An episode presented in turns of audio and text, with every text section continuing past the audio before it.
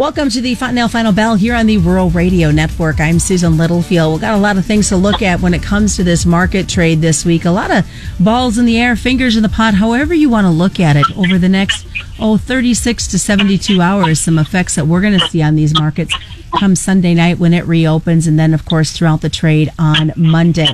Wheat harvest might be taking a little bit of a pause because of the uh, weather that moved through Kansas, which is which is a good thing for those folks needing the rain. But we're going to find out how that's all affecting the market trade as well. Well, Kyle Bumsted joins us. He is with Allendale Incorporated, and I think Kyle, because you've got some contacts in the in this wheat harvest that's underway. What are you hearing from guys as they're out there in the combines?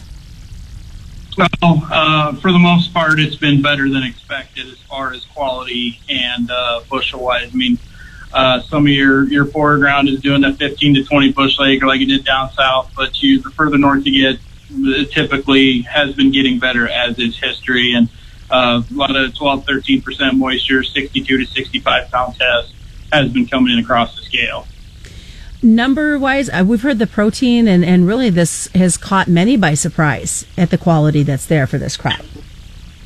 Yeah, for sure. It, really has. And, you know, as a producer um, with harvest here, there's a lot of decision making here in the next couple of weeks of what do we do uh, with that with those bushels here off the combine because some have a few days, some have a month, some have some don't have much time to price those bushels coming off the combine. And uh, seasonally, uh, the cash uh, hard red winter wheat index has, does take a dive going into the first part of July here. Um, and then after the first uh, first couple weeks in July, we seen to, to get a little bit of rally in the cash wheat side, uh, usually 10 to 20 cents. I think on average, a five year average is somewhere between uh, 13 and 15 cents. So uh, that may that may or may not help some producers in uh, deciding what to do with those bushels off the combine. What are you hearing globally when it comes to, to this wheat market? Um, I know that there has been some weather concerns in the Black Sea region. Is that still going to be factored in? Are we going to see some benefits for this great crop that's coming out of Kansas and Oklahoma right now? That's that's a possibility, but uh, I mean, when we start talking about Russia, I think last time we, we talked about uh, the reliability of those sources uh, of the weather over there in and uh, in Europe and, and Russia and the Black Sea region. I, I don't know as you can really ever trust their models 100%. Uh, but South America is having a little bit of an issue. They uh, have cut down their uh, planted wheat acreage a little bit in Argentina due to the dry weather and uh, some things like that. China's been maybe kicking the tires on buying some hard red winter wheat from us as well. So that may have an effect here. And technically, we've sold off really hard this week. And so I would look for a little bit of a bounce here to start the week. I mean, we've stopped the combines here, and it's time for a little bit of a harvest rally, in my opinion. July options. Let's talk a little bit of how that's affecting the trade. Uh, you've got some movement here, especially noted in the in the corn today. A lot of the uh, a lot of the volume was taking place in the spreads. People, uh, July options go off a week from today. As a matter of fact, first notice day is on the 30th, and a lot of people are moving their July contracts out to like September into corn, or even a little bit further on out in soybeans, and uh, moving them out in the wheat as well. What are we seeing for this for this corn market? We had talked earlier this week during the Fontanelle Final Bell that there was some some concerns out there, especially in in Minnesota, some areas of Wisconsin, where it's just getting dry, and we saw the dryness talked about as well in the Western Corn Belt. But we were fortunate enough here to get some much needed rain overnight. Right. Uh, the rains have been, I want to say, general, but they've also been spotty as well. Uh, talking producers in Minnesota and South Dakota that were needing some rains, and even North Dakota that's even worse, needing some rains up in there. They did catch some of these rains. Uh, not, some places not a lot, but enough to maybe get them by until the next uh, system moves through. And there's a lot of areas of western Iowa, eastern Nebraska that did get some generalized, you know, one to two inch rains. Even further south in southeast Nebraska, there was even you know some bigger rains, you know, four to six inch rains coming across there as well, and down through central Kansas. I know that dryland corn was needing to drink down in there as well, and a lot of areas got it. The far western edges maybe not near as much, but uh, there, there was a pretty well generalized rain, and, and here in northern Illinois, we're forecast to be getting some rain here over the weekend as well. So it's in general moving across, and I think the trade's going to be watching that Sunday night, going to be looking for those rainfall totals. And how far east did it go? Did it go you know, out to Indiana and Ohio, out to the to the eastern corn belt, and uh, pick up some of those areas where it's a little bit dry as well. So, Kyle, do you think at this point we can definitely say we we've come into this weather type of related market, at least for the near term? I would say yes. The calendar, uh, the calendar, and and the weather say yes. We're probably in that weather time frame. I just don't know, in my opinion, how much it's going to move as we see this as we sit here. Good to think about. You know, uh, we were talking earlier, actually, before we even started the Fontanelle Final Bell, and, and you made a really great statement because we continue to hear ch- lots of talk about China, but you said, let's get the confirmation before we get the reaction. And I think we've had a lot of that going on where we're just kind of knee jerk reaction on what's going to happen with China, whether it's beans, hogs, ethanol, but no real confirmation to come back with it. That's correct. I mean, we've heard the last couple days about them buying a couple cargoes of ethanol, but what happened to it? Where is it? Any anything further? And like I mentioned earlier, maybe in the market for some uh, hard red winter wheat as well. What happened to it? Maybe buying three to five cargoes of soybeans. It's good. It's good news to prop the market up, but I think in order to keep it going, we're going to need some sort of confirmation that this has actually happened.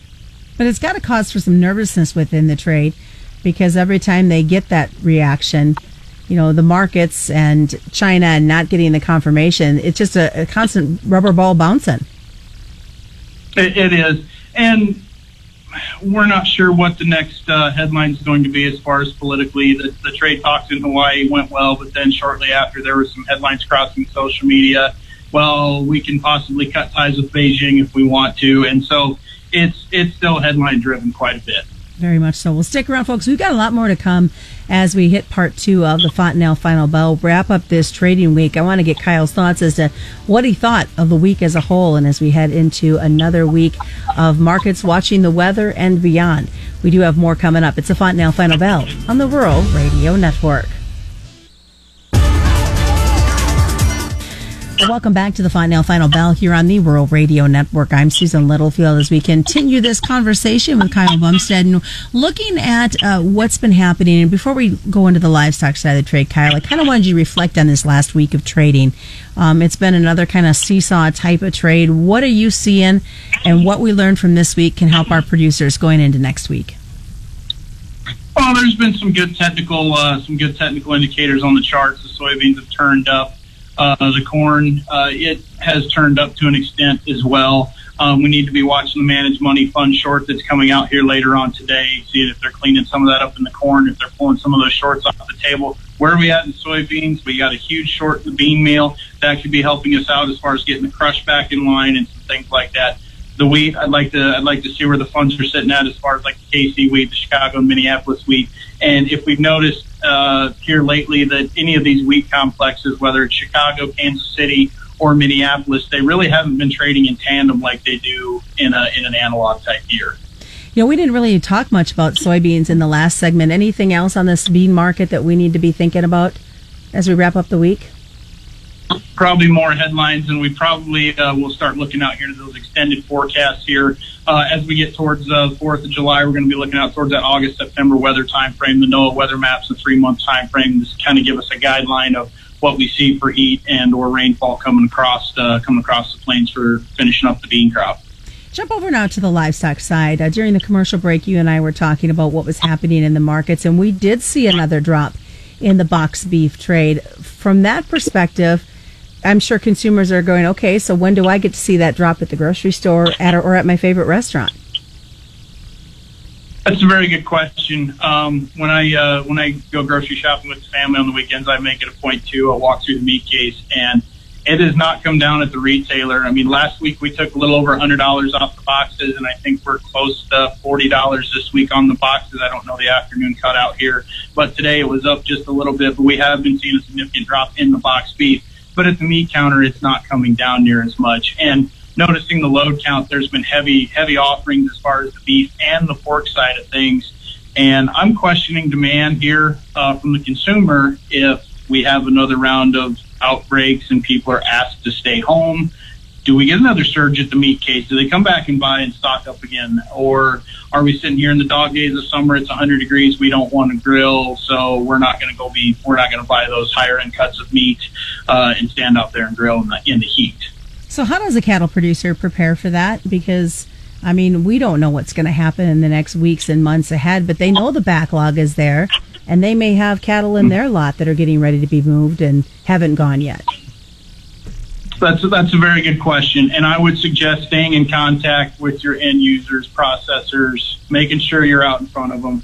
I know there's cattle that were on the April show list uh, down in Texas that are still on the show list today, and they've been contacting buyers, you know, every week saying, "Hey, I've still got cattle here. When can you take them?" Or you, you know, we've got to figure out a way to get through the big cattle. We're still backing up cattle. We haven't talked to, we haven't got into the backlog yet, but we are cleaning up some of the big carcasses.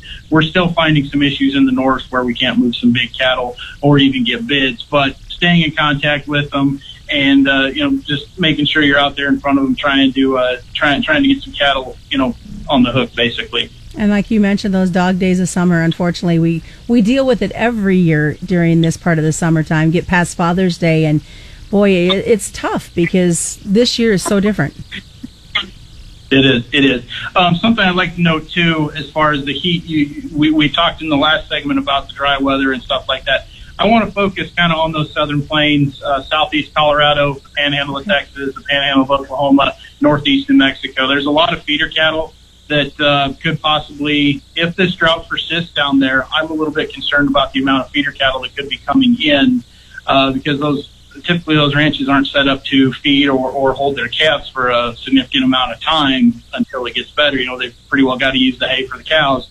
Well, do those feeders come to town early if this drought does persist down there? It seems to be growing uh, in, a, in a bigger area if you look at the drought map. Well, and that makes you wonder how much more of a backlog are we going to see because if we've got ready cattle to go, there's no place for the new calves to come in.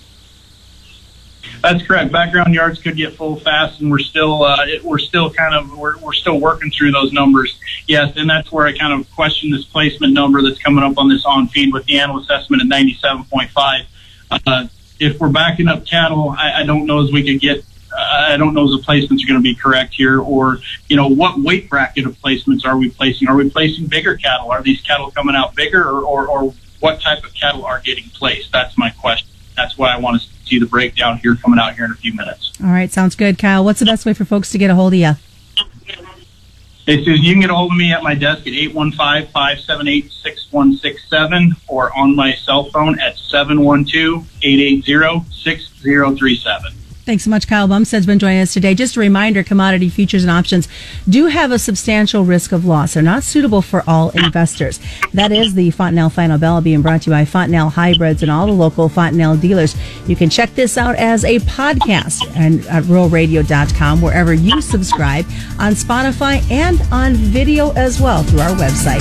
It's the Fontanelle Final Bell on the Rural Radio Network.